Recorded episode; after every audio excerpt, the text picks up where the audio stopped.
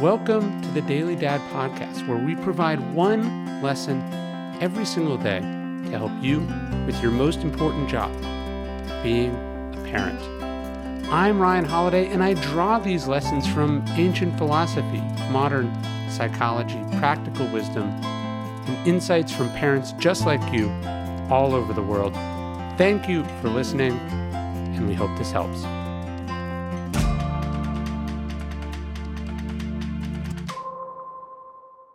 Questions deserve answers. Kids are curious, most adults aren't.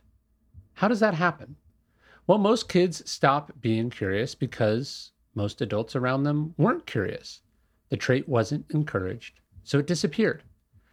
As a kid, the future outdoorsman Steven Rinella was curious.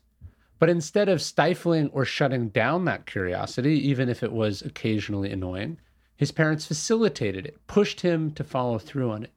As he writes in his wonderful book, Outdoor Kids in an Inside World, which you can get at the Painted Porch, he says, I was taught that questions deserved answers. At times, questions demanded answers. If I wondered about a particular bird, I was tasked with finding it in one of the guidebooks that were kept on a shelf above the piano. Trees weren't just trees, they had names and attributes. We have to do this with our kids and not stop, whatever their age. Remember what Sandra Day O'Connor said? She said, If you're not curious, you're not smart. Curiosity leads to answers, leads to discovery, which leads to being a smart and capable person in the world. When our kids express an interest, when they have a question, we have to fan that spark. We have to teach them that they deserve. No, they must demand an answer.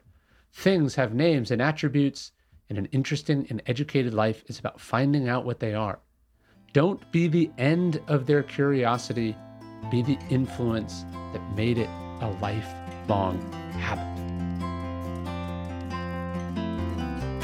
Hey, thanks for listening to the Daily Dad podcast. You can get this via email every day as well at dailydad.com. Please leave us a review in iTunes. And most importantly, if you know any dads or parents who would benefit from these messages, please spread the word.